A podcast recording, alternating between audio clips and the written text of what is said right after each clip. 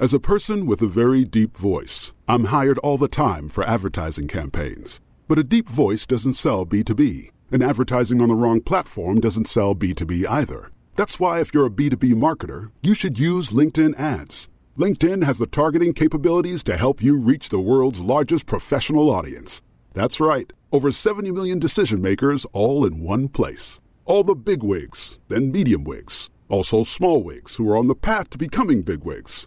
Okay, that's enough about wigs. LinkedIn ads allows you to focus on getting your B2B message to the right people. So, does that mean you should use ads on LinkedIn instead of hiring me, the man with the deepest voice in the world? Yes, yes, it does. Get started today and see why LinkedIn is the place to be to be. We'll even give you a $100 credit on your next campaign. Go to linkedin.com slash MPN to claim your credit. That's linkedin.com slash MPN. Terms and conditions apply. Welcome to Collective Cafe to Go. This is the podcast version of the Collective Cafe. Now, the Collective Cafe happens every single weekday, Monday through Friday, from 8 to 9 a.m. Eastern Standard Time in Alpha Collective's Discord server, discord.gg forward slash Alpha Collective. It is free. It always will be free. There are no strings. There is no bait and switch. If you like to listen live and even participate, come onto stage, comment in our back chat, you can do that. Whether you're on the treadmill, getting the kids ready for school, getting yourself ready for work, commuting into the big bad city, or maybe just even commuting from your bedroom into your home office. On Monday, we manifest. On Tuesday, we talk thought leadership. On Wednesday, we have guests take the stage, almost like an open mic. On Thursday, we do live book reads and discussions. And then on Friday, it's No Agenda Friday, where there is no agenda. Start your day off on the right foot, on the front foot, with virtual coffee, with the Collective Cafe, where we mastermind, we manifest, we collaborate, we help one another at the business of Web3 or anything else that intersects, whether it's culture, collaboration, creativity, innovation, disruption. So give us a subscribe if you're listening on the podcast or come and attend one day. Remember, it is a safe, welcoming space, and you will never, ever be put on the spot. This is the Collective Cafe to go. Well, good morning, good morning, good morning, everyone. Good morning, Tim. We're doing a live read of Turn the Ship Around. How are we going to turn the ship around without Praxim, who's going to be reading to us? This could be a an interesting conundrum for us. Uh, so while we wait for him, um, I was able to set up the POAP today. We'll do the same thing. Uh, eight 59 to 914 seems like a nice ability to, you know, just start the POAP right at the end. Um, mention the code at some point during the show, the episode. I don't know, is it a show, an episode, or is it just us hanging out having virtual coffee? Certainly, people listening on the podcast would would be listening to it as an episode or a show. Um, but yeah, so uh, that code will be released shortly. I think um, in the interim, while we wait for our master reader and storyteller, um, I'm really enjoying the book. Uh, Turn the ship around. Turn the beat around. Turn the beat around. Um, I had uh, a great session yesterday. Uh, I did a live episode of the show, and um, I kind of feel when I've been away, um, I, I want to be able to um, uh, yeah, I just want to do like a live episode. So Jeremy Delk, uh, who swears like a sailor, and uh, he wrote a book. Um, he just wrote a book um, called "Without a Plan," and uh, you know all about the trials and tribulations, I guess, of being an entrepreneur. Um, I, I, really loved it. Um, I'll tell you, um, without a plan, um, he talks about failing your way to success. It's called Without a plan, an an an, un, an unbound without a plan, a memoir of unbound action and failing my way to success. What is it to fail your way to success? I just put the link to the uh, Amazon book in the back chat, and um, what I'm going to do is failing uh, Praxim joining us, and no doubt there is a good reason. Um, I am going to uh, do my show notes and uh, and discuss the episode. I don't know if any of you uh, listened to it. Um, I loved it. You know, you know, I, I kind of love the. Um, I guess I guess we would call it. Uh, it's like intellectual gymnastics. It's like a, but it's it's not just intellectual gymnastics. It's almost like a like an obstacle course. I love the ability to have different people on my show with different energies, with different uh, MOs, with different approaches, with different backgrounds. The more diverse, the better.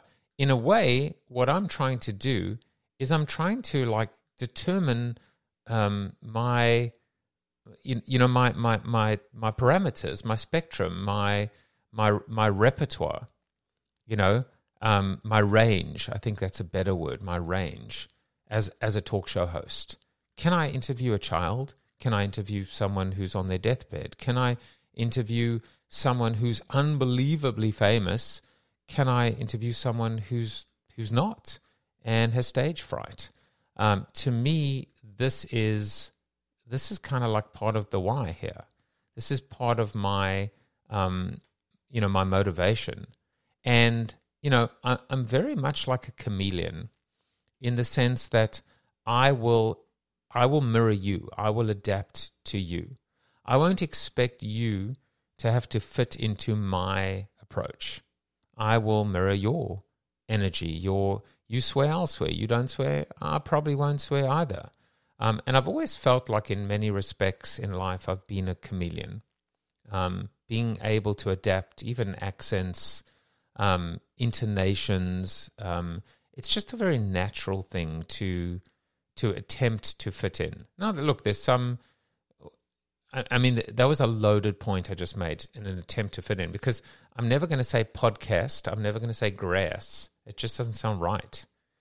It's podcast and grass. And actually realize the more I say podcast and grass and and some of these South African words, the more weird it feels. It it does feel weird to me.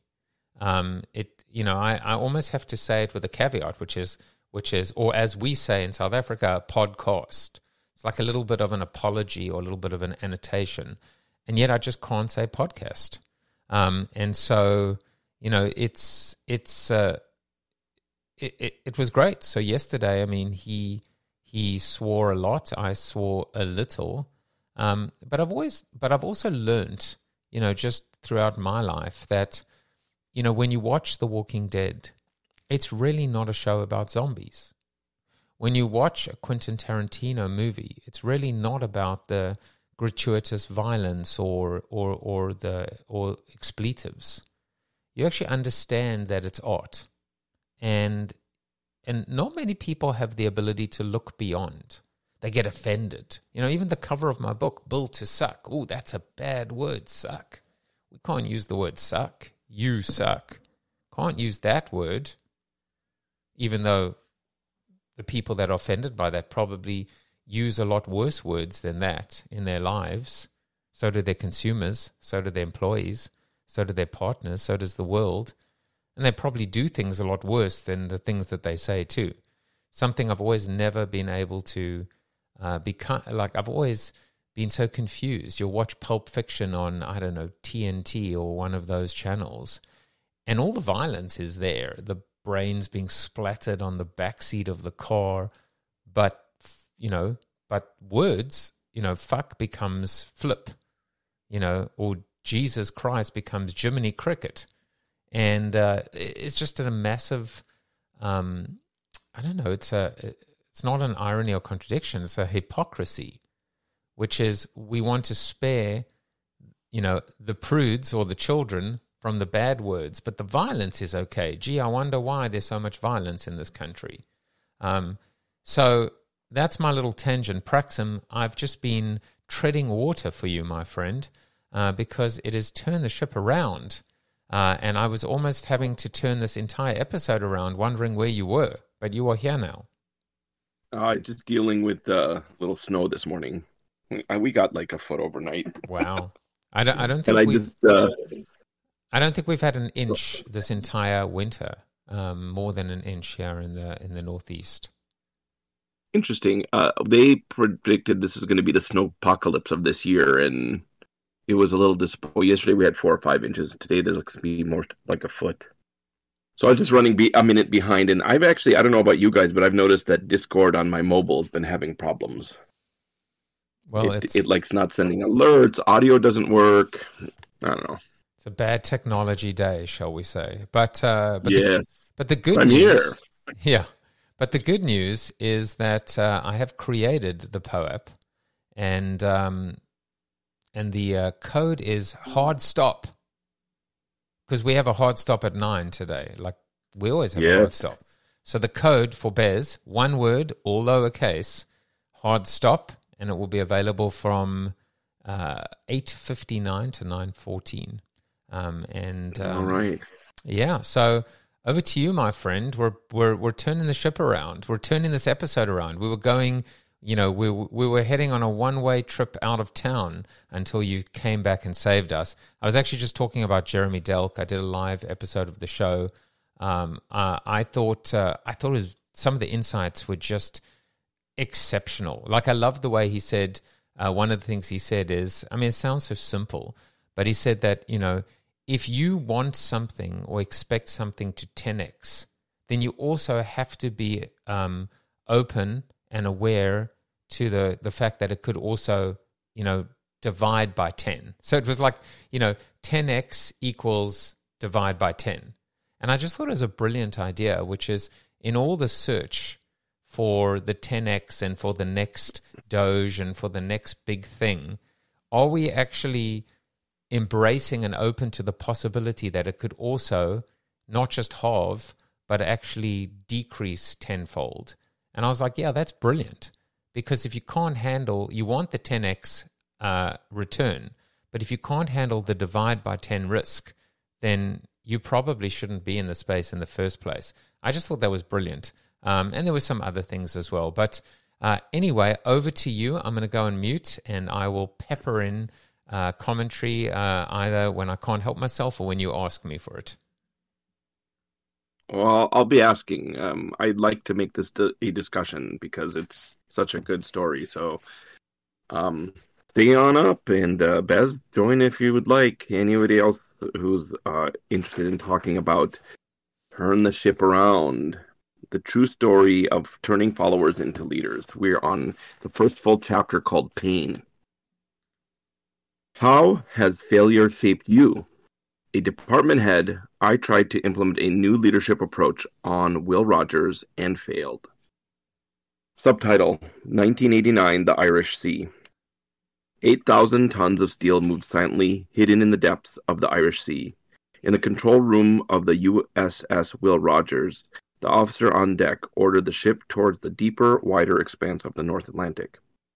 Glancing at the missile control panel, he could see the status of 16 Poseidon missiles on board, each capable of carrying 14 multiple nuclear-armed reentry vehicles.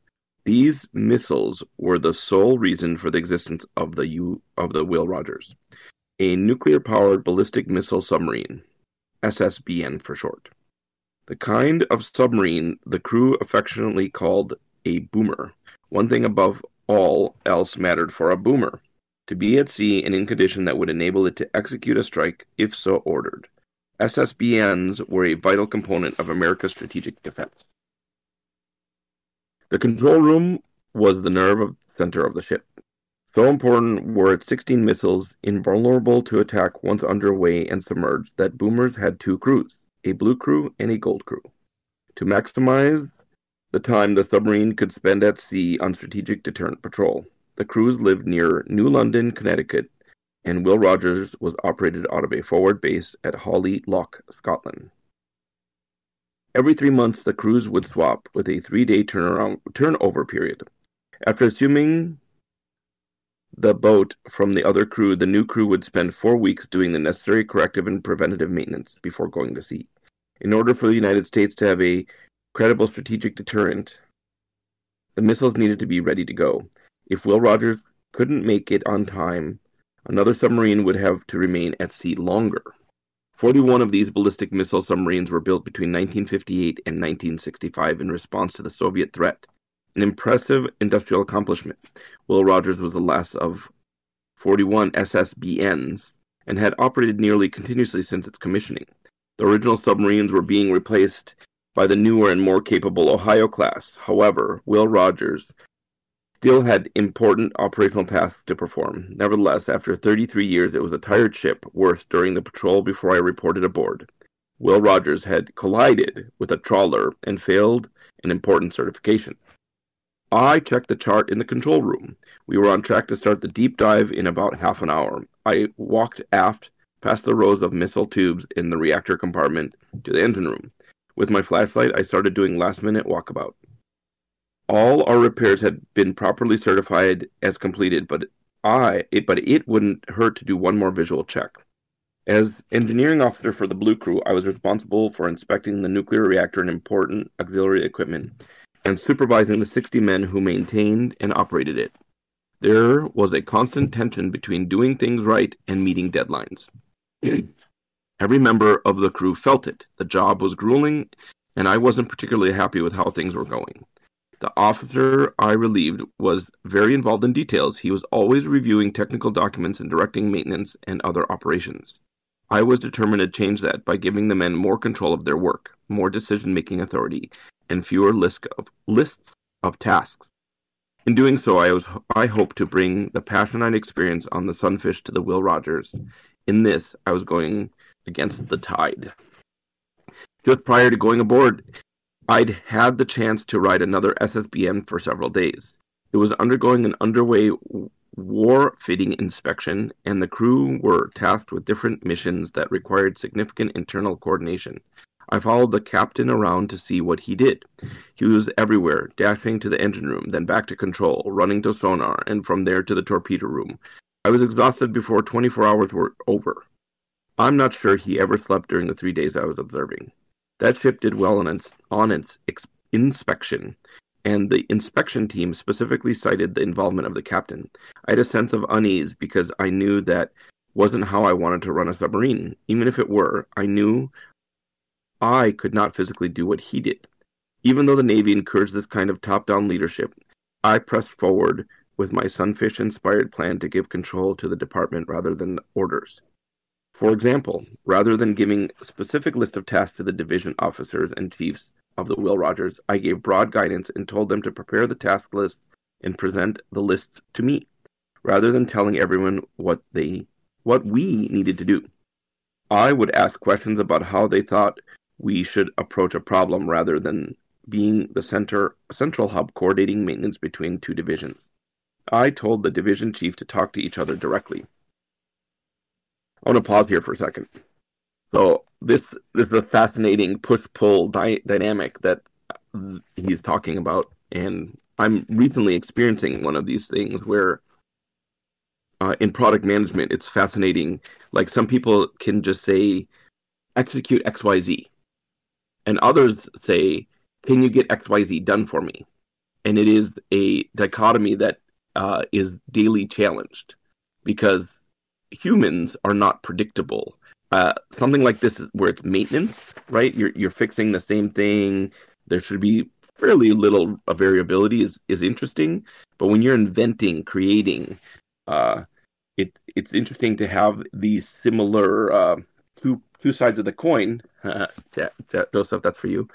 Uh, with its rim, you know, where is the perspective? Do you have a thought on that, Joseph? No, I'm just I'm actually uh, uh, I'm enjoying the setup and the context, and um, I just want to see where it leads, and then I'll I'll I'll jump in. Oh, we got a little bit more here. Things did not go well during the maintenance period. We made several errors that required us to redo work. We fell behind schedule. We also had several jobs that didn't start on time because their mid-level management had not assembled all the parts and permissions. or established the propulsion plant conditions necessary to do the work. I overheard people wishing for the old engineer back who would just tell them what to do. Indeed, it would have been so much faster just to tell people what to do, and I frequently found myself barking out a list of orders just to get the work done. I wasn't happy with myself, but no one else seemed to mind much. I seemed to be the only one who wanted a more democratic and empowered workplace, and I wondered if I was on the right track. It was touch and go, but the maintenance period came to an end. My efforts to empower others seemed to be working. There was a budding sense of optimism. We'd make it on time. In a moment, I realized we wouldn't. I dropped down the ladder to the lower level of the engine room. I was scanning the various pieces of equipment with my flashlight when I was stopped cold by what I saw. The nuts holding the bolt for the end bell of a large seawater heat exchanger had been improperly installed. The nuts weren't sufficiently grabbing the threads on the bolt. They were close, but I was sure they didn't meet the technical specification. Someone had taken a shortcut. This cooler was subjected to full submergence pressure. Even a small leak would cause seawater to spray into the ship with tremendous force. Failure would be catastrophic. My heart sank. The deep dive should be starting shortly. I needed to cancel that immediately. Not only would we need to reassemble this cooler, we would need to inspect all the other coolers to make sure the mistake hadn't been repeated. Most important of all, we would need to figure out how this had happened. I called the OOD and told him we'd need to postpone the deep dive. Then I started the long walk forward to tell the captain. Walking past the 16 tubes in the missile compartment, I felt quite alone. The reputation of the ship and my department would suffer. My efforts at empowering my team had failed. This should never have happened. As expected, the captain had a fit. Of course, that didn't help fix the problem. After this, things got worse. I had wanted to give my team more authority and control, but my heart wasn't in it anymore. I would give decision making control to my people, but they'd make bad decisions. If I was going to get yelled at, at least I wanted it to be my fault. I went back to leading it in the way I'd been taught. I personally briefed every event. I approved all decisions myself. I set up the systems where reports came to me all day and all night. I never slept well because messengers were waking me so I could make decisions. I was exhausted and miserable. The men in the department weren't happy either, but they stoically went about their jobs. I prevented any more major problems, but everything hinged on me. Numerous times I found errors. Far from being proud of catching these mistakes, I lamented my indispensability and worried what would happen when I was tired, asleep, or wrong. I assessed my chances of being selected for executive officer, my next career milestone, as low. None of the other department heads on the Will Rogers were selected, screened for executive officer. None of the department heads of the Gold Crew screened either. Neither executive officer screened for captain. The captain wasn't promoted. The Will Rogers was a cemetery for careers. I made plans to do something else with my life. I took a job doing START and INF treaty inspections in the former Soviet Union with on-site inspection agency instead of going to a submarine staff job. I returned from an inspection in Volgograd to find a message in my inbox. I had screened for the executive officer, the next step after my tour as an engineer department head. I would be going back to sea on a submarine. I should have been ecstatic. Executive officer was one step below captain. Instead, I was strangely ambivalent. I would have to grapple with the tension between how I aspired to be a leader and how I actually was. That's a section break. I think his story is fantastic here. Um, obviously, he's doing something that's getting noticed, uh, but you know it's not uh, fulfilling because it's not rolling through the organization. I think people like this crew who want to do it one way and want to be told what to do are punching a time card sometimes right? And they don't want to truly engage. Um, it's, it's a fascinating human uh, behavior to observe. Thinking anew.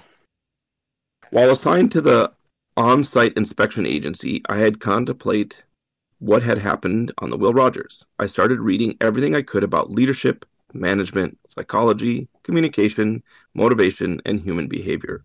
I thought deeply about what motivated me and how I wanted to be treated. I remember the release of energy, passion, and creativity I had experienced running my own watch team on the Sunfish. I was motivated to avoid any reoccurrence of the pain, frustration, and emptiness of my three years on the Will Rogers, both being directed and directing others. At the end of that study, I was troubled by three contradictions. First, though I liked the idea of empowerment, I didn't understand why empowerment was needed.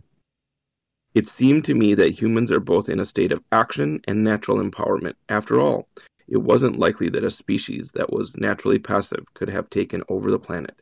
Empowerment programs appeared to be a reaction to the fact that they that we had actively disempowered people. Additionally, it seemed inherently contradictory to have an empowerment program whereby I would empower my subordinates and my boss would empower me I felt my power came from within, and attempts to empower me felt like manipulation. Second, the way I was told to manage others was not the way I wanted to be managed. I felt I was at my best when given specific goals, but broad latitude in how to accomplish them. I didn't respond well to the exec- to executing a bunch of tasks. In fact, being treated the, that way irritated me and caused me to shut my brain down. That was intellectually wasteful and unfulfilling. Third, I was disturbed by the close coupling of the technical competence of the leader with the performance of the organization. Ship with good commanding officers, COs, did well, as had the SSB and I rode. Ships that didn't have good COs didn't do well, but a good ship could become a bad ship overnight when a new CO came aboard. And there was a further twist. Every so often, a mishap occurred that caused people to shake their heads and lament. It happened on such a good ship. It seems that the captain had made a mistake, and the crew, lemming like, just followed him. I concluded that the competence could not rest solely with the leader. It had to run through the entire organization. Essentially, what I had been trying to achieve on the Will Rogers was to run an empowerment program with a leader follower structure. The leader structure, leadership structure, which was strongly reinforced by behavior and expectations of the captain, was one of do what you are told. Hence, my efforts amounted to little more than do what you're told, but it just didn't work. There is what I was trying. Is is there a break coming? Because I'm like bursting at the seams. Yes, almost there. Okay. Little, little, little, little section. What I was trying to do with an extension of the way things work on the Sunfish, on that ship, I was empowered, but the sense of leadership stopped with me. Those in my watch team were followers in the traditional model. That what made it so liberating was that for those six hours, I didn't feel like a follower. That's what I wanted to pass on to the officers of the crew of the Will Rogers Engineering Department. Pause. Joseph hit us with your thoughts. Well, the, the, there was so much in that last, uh, you know, kind of few paragraphs that I don't even know where to start. I mean, there was this idea of tell me what to do, right, versus empower, versus I'd rather beg for forgiveness than ask for permission. So you have this idea of um, almost an like an obligation from a leadership standpoint um, to tell people what to do. I mean, I think that's almost like there's there's almost like I, I guess a Maslowian hierarchy, and I think a leader at the very minimum has to be able to do that. They have to be able to tell people what to do, know what to do, tell them what to do, be clear about what needs to be done. That is the foundation. Um, I've I don't think I've been a good leader in the past when I've tried to. My my philosophy has always been if I'm hiring a copywriter to write copy for me, why would I tell them? In this case, why would I tell them what to do? Why would I? Uh, why would I give them my lines and ask them what they thought about it? I should get out of their way and let them do what they do best. I should give them an open brief. I should give them the freedom and the flexibility to really, really exercise their chops, their muscle, and uh, you know, as long as I give them, you've heard me say this before, I'll give them the framework and I'll say, but inside this framework, inside this box, you can do what the hell you want. But what I've learned is not everybody wants that or needs that. Some people want to be told what to do, and the more junior they are, the more the more they want to be told what to do. Again, my my my mistake in in management positions in the past has been like I see the 20 year old, the 19 year old, the intern, the 24 year old, and I'm like, I want Like I know what it is to be that. They, I, I want to say, just come on, you know, just go for it, flex, you know, speak up in meetings, just, you know, just because that's what the millennial wants, that's what the Gen Z wants. But actually, in some cases, what they need and want desperately is the structure and actually the control. They may not even know they want it, but they need it. They need to be taught. They need initially the rinse and repeat, the hand holding, the spoon feeding, before they can then truly be empowered. So there's this whole dynamic and tension about that. And then and then we move to this concept of the fact the ship, you know, uh, the captain goes down with the ship, right? But sometimes it's the captain's fault that the ship goes down. That's another way to think about it. You know, this idea of a good ship becomes a bad ship because of the captain, because of the leader. I mean, I think that that that's a crazy thought, but it's also it makes sense. You know, the buck stops here. The buck stops here. The ultimate leader says that. The ultimate leader realizes when shit goes wrong, when things go wrong, they should take the fall, whether it was their fault or not. They created the environment, the culture, or they perpetuated it, or they didn't do enough to fix it.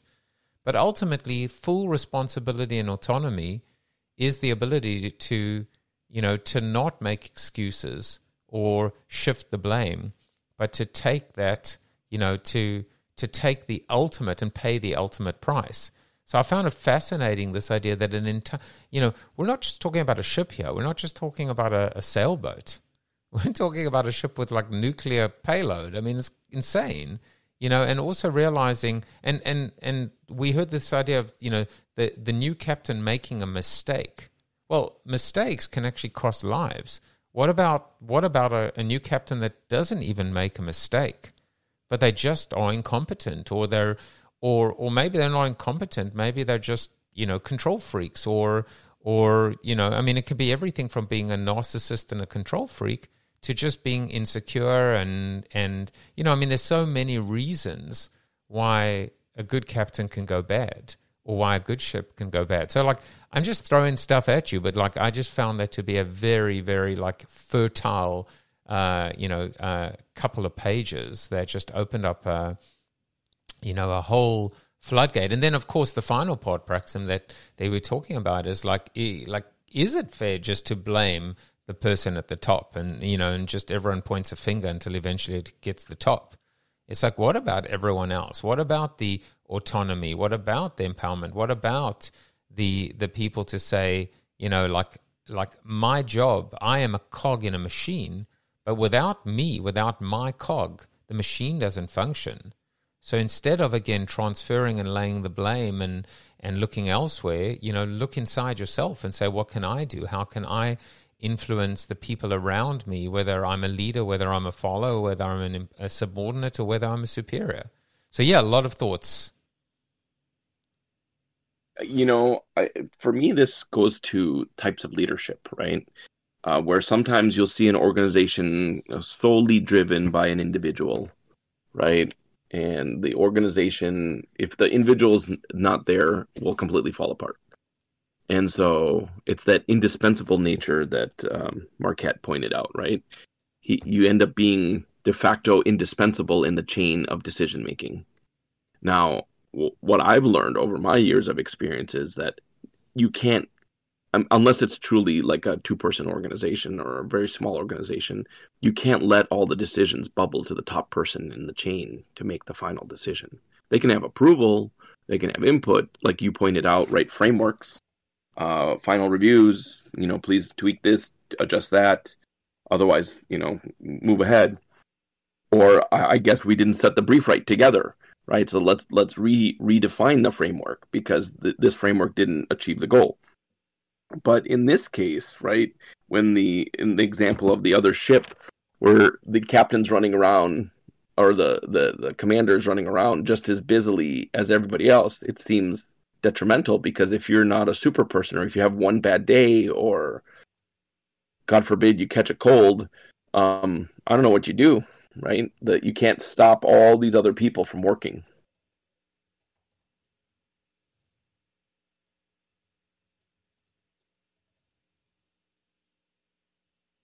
And I think that delineation and separation of work and res- responsibility is the crux of the book, right? I think all the people in something like a nuclear sub have already gone through screening and training to be capable at their roles. They've been they've contributed to the, the larger sum, but what what is, what was that that he said that even though even though we want to empower somebody, um, it it's not enough. Tim, welcome to the stage. Do you have some uh, comments you'd like to throw into this? Yeah. Good morning. Well, you know, I I love in this section is the the highlighting of what the the users, uh, you know, what the staff had expected. So while he was trying to empower them, that was that was from the leader down to try and empower them. That's not what they were set up for. That's not the conditions that they were trying to operate under. And so you're changing the paradigm for the workers to say, look, I'm trying to empower you, but all of the the systems around how they do their job, how they're measured, how how they're how how they're deemed as you know air quotes successful um, aren't there yet. So it, it's this weird, you know, there's this new way that has nothing around it, right? It doesn't have any of the traps of the systems and and, and the environment around it. The old way does. And then we say, you know, and, and, he says, you know, the people were grumbling. They wanted him to behave the old way. The old way. Yeah, and and I am sure when you look at the, a crew like this, I'm sure a lot of these folks have been on many uh, assignments. They're all sorts of uh, experience levels and years in the military, a Navy in this case, and right, they change is not uh, normal. right and if it is changed, it is very prescriptive. You will go to class, you'll learn, you will, right? You'll take on new duties, but we're going to educate you how to do those new duties. It, the new duties don't come from a commander saying, just do it this different way.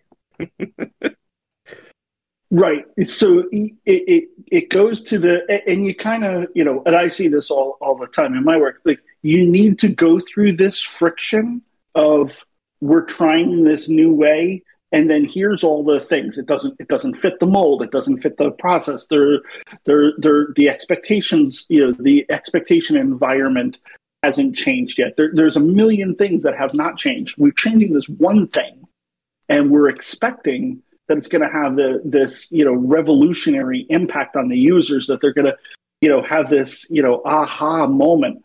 That doesn't happen. It, it, what happens is the frustrations and in those frustrations are all of the levers that you can continue working on it. It's that that diagram of success. You know, everybody thinks it's a straight line up and to the right, and yet it's the squiggly up down roller coaster. Um, that's just how it goes. I, you totally got it. It's a squiggly line, and I think this journey of this book is the squiggly line. mm-hmm. Well, thank you. Um, uh, we will take the squiggly line to finish out this chapter and some questions to ponder. Okay, a couple a couple more paragraphs left here. One of the things that limits our learning is our belief that we already know something. My experience on the Will Rogers convinced me there was something fundamentally wrong with our approach.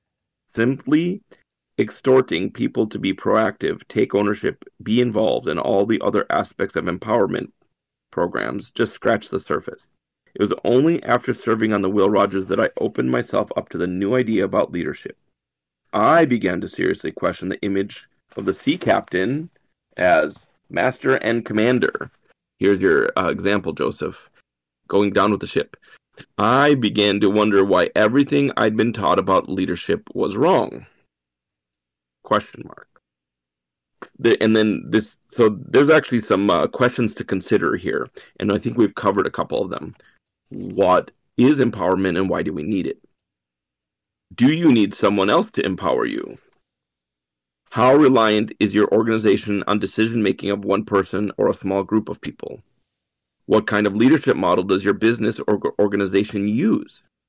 When you think of the movie image that depict leadership, who and what comes to mind? What assumptions are embedded in those images? How do these images influence how you think about yourself as a leader. To what extent do these images limit your growth as a leader?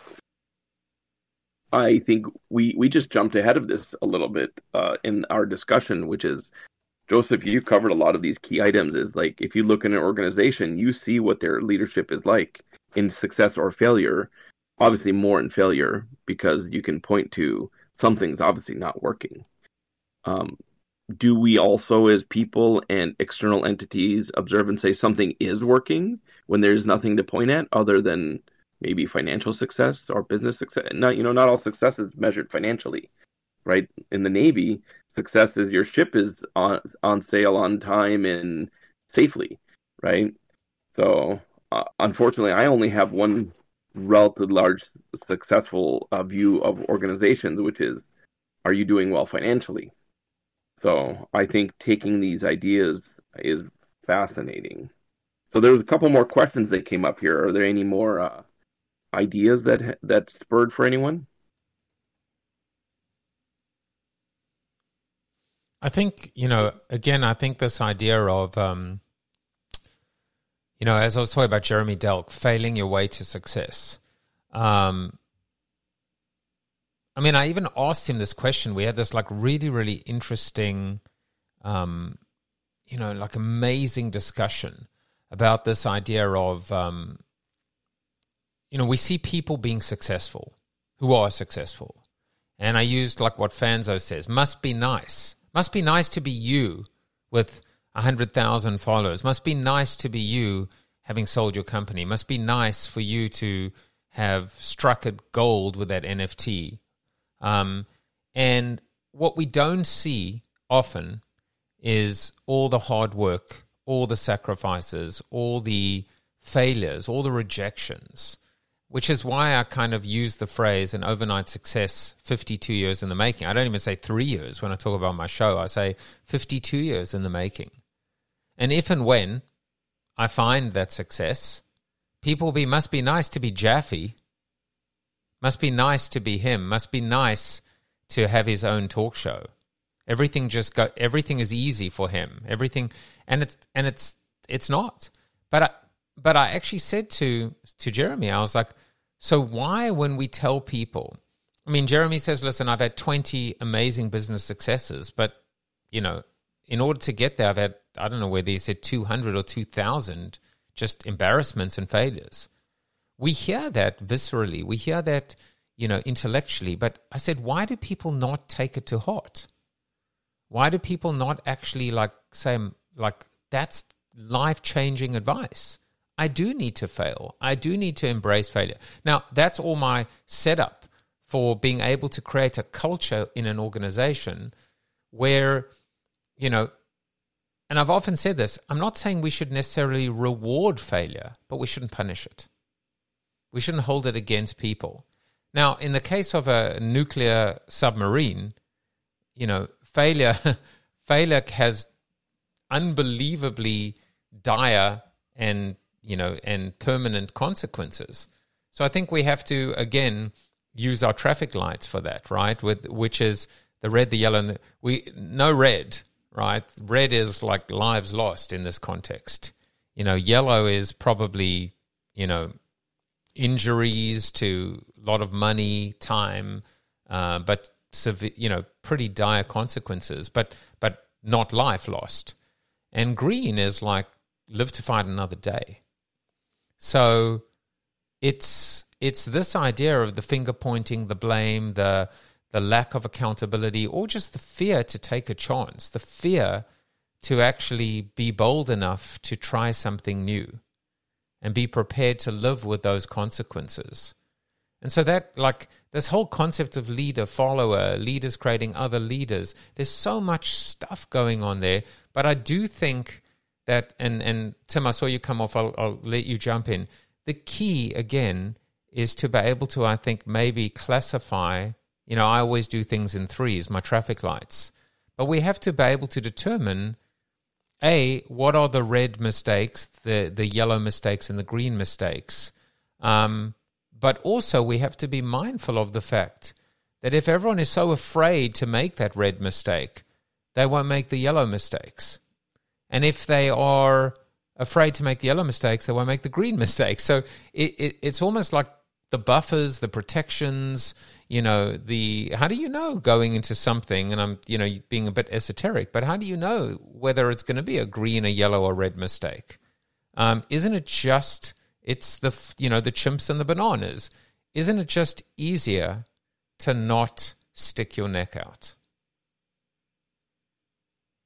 I'll kind of leave it at that. What do you think, Tim? Well, well absolutely, and, and I do want to go back. You know that that what you were first talking about about the you know at the end. Um, you know, everybody will say, you know, isn't it great or isn't it easy?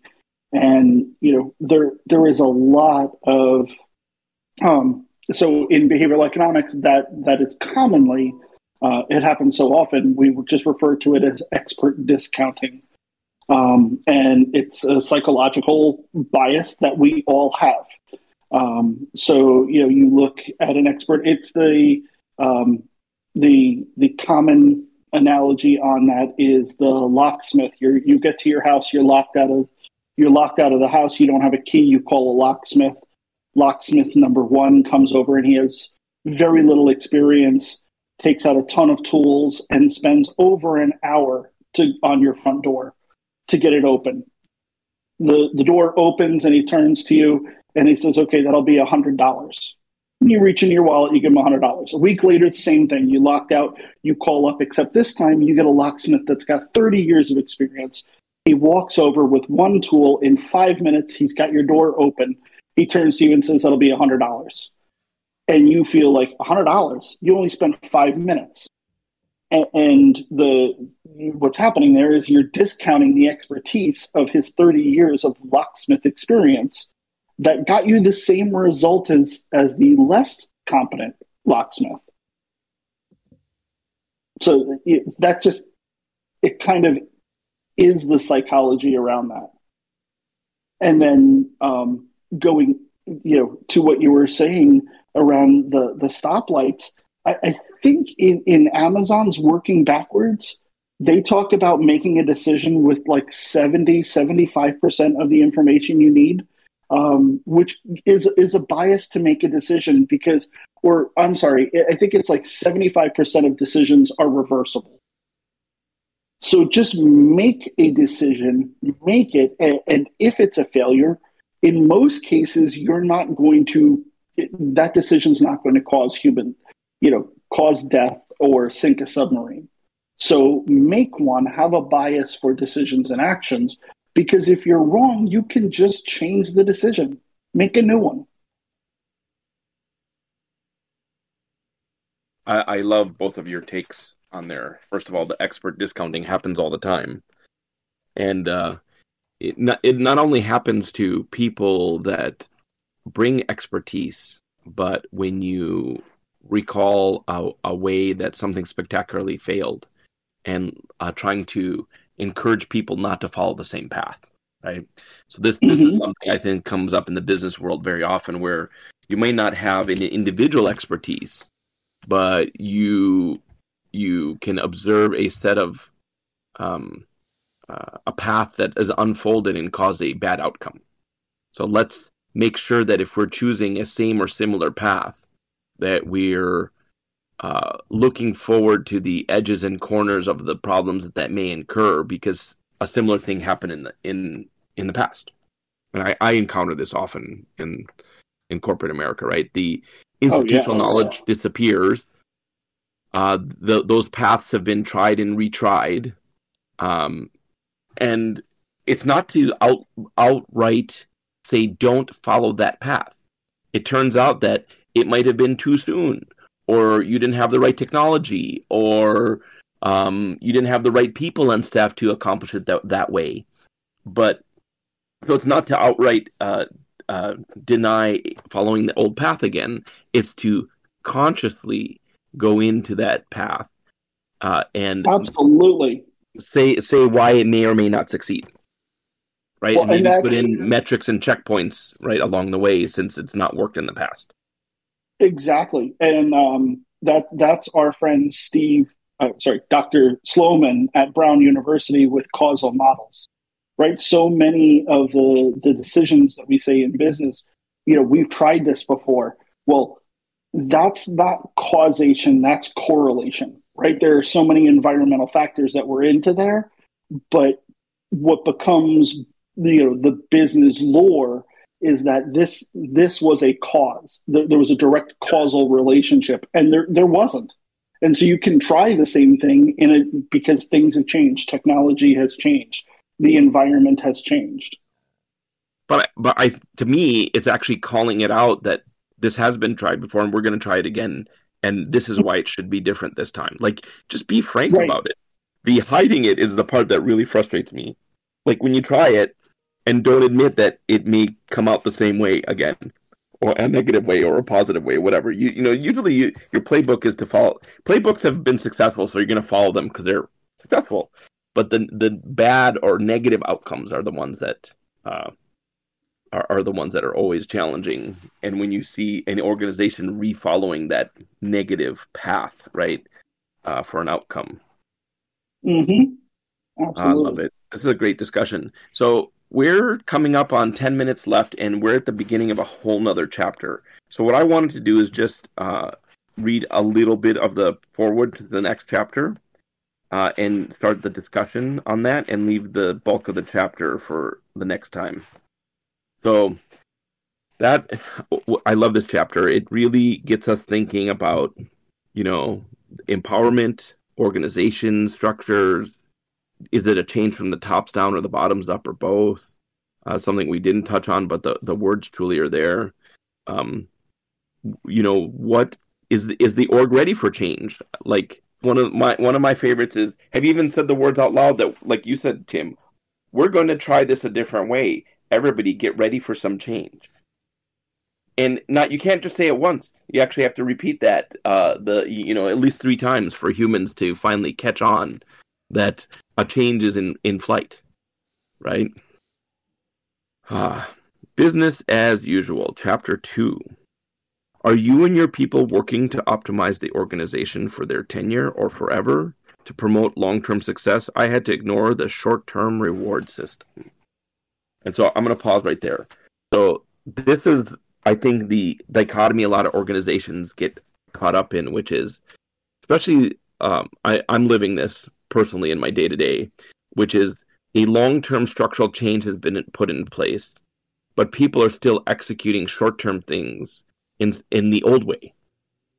Right? They're not trying new methods. They are not um, uh, looking to optimize or say, is that way truly optimal? And what I see happen, and and I don't know if this happens on a ship. I'm, we'll find out because it's been a while since I've read this. But what I see happen in these problems like this is that you introduce what we in the tech world call technical debt.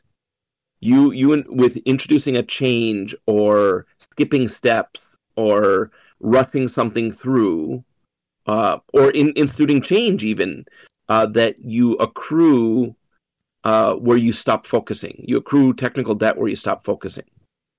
And I, may, I don't know, maybe I'm just hypersensitive being in the technology world to this, but too, all too often people see that you were successful at um, a little project or a program. It doesn't have to be that little, obviously. It's all relative. I always forget who I work for and what little means to me is not what little may mean to Bez or Tim or Joseph uh, or Slick or Christopher. But the net net is when things are successful and when they're not successful, uh, how we seem to ignore the long tail of the problem, right? This is the enduring part of change or the enduring part of implementing something.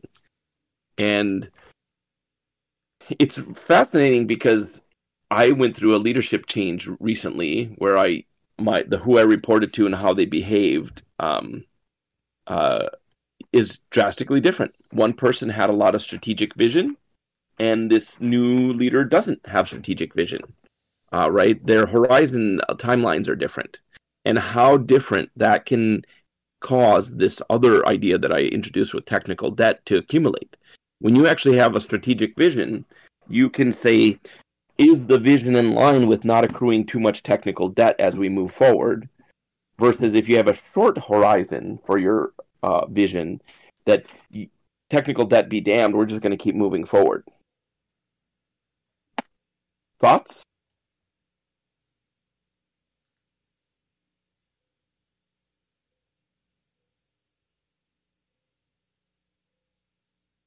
Well, that's painful. That hurts me. Um, it hurts me all the time with with technical debt because you know working on the human side um, with technical teams when they say like we're going to take on this technical debt because uh, you know speed reasons you know we need to work around to solve this um, the the users the the people that are the here and now people um, there there's struggles to to work within that framework. And they they understand that they at least understand that there's a decision that was made for a reason. And so they go this non-optimal path and that's fine. Where uh, it, it's a constant struggle is i then say okay what's your employee retention rate? How many new staff members are coming on and particularly in the past three, five years with staff turnover, there's new people. And so the people that are here when that, that is put in place, they're one cohort of people, but a new person that comes on six months from now has no context for that. And so they come in and it's why is it this way? Oh my gosh, how inefficient is this? And it's because you know they didn't live through that decision making you know that that that decision process. So coming in fresh and there's always what is 10% 20% of the company that, that's coming through coming in coming onto a department? And so you you, you, you hit it spot on. Like the, the, this is technology innovation at its finest right here and those those poor new people have to like relive relive the trauma. But but is it bet i think to your point on your amazon example 75% of those decisions can be unwound. So look uh, I, this is what i was trying to encourage people that come in new. Don't let discussions tamp down your great ideas. Ask lots of questions to see if somebody individually or group documentation knows how we got here and the why, and if those reasons are still holding true. Right. Yep. I, I, all of us there's a material. There's a material cost. You know, I, I yeah. was working with, working with a client right now, and they they've instituted. They, they made one decision, and it will cause every single one of their users seven minutes. Um, and so they're like, you know, it's it's seven minutes, you get through it. At their scale, that's five hundred thousand dollars. Every time they, they put seven minutes of burden on people, that's five hundred thousand dollars of cost to the company. Now it's spread and hidden across the organization, so you're not going to see it on a nice accounting line. Yep. But seven minutes here, seven minutes there, seven minutes here. So all of a sudden, you're into the millions of dollars of of just time, not taking into account frustration and task switching and all that other, just every seven minutes. So, like, you know, I, we're using that as an argument to, you know, address the technical debt because the cost of the technical debt will, you know, there's the ROI for the added time to address the technical debt. 100%. And you know what's coming up right now? Our hard stop our hard stop. but, mo- but Bez? Joseph, uh, Bez, uh, tell me about the hard stop that we have today.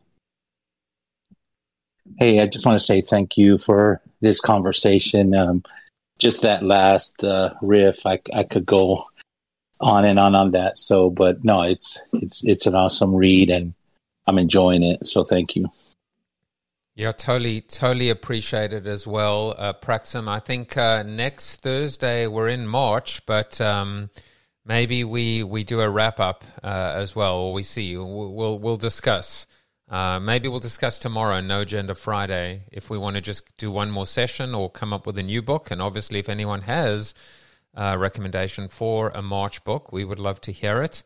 Uh, the POAP should be live right now. And remember, the code is hard stop, all lowercase, one word. I will see you all. Uh, wait, I can't stop now. It's eight fifty nine.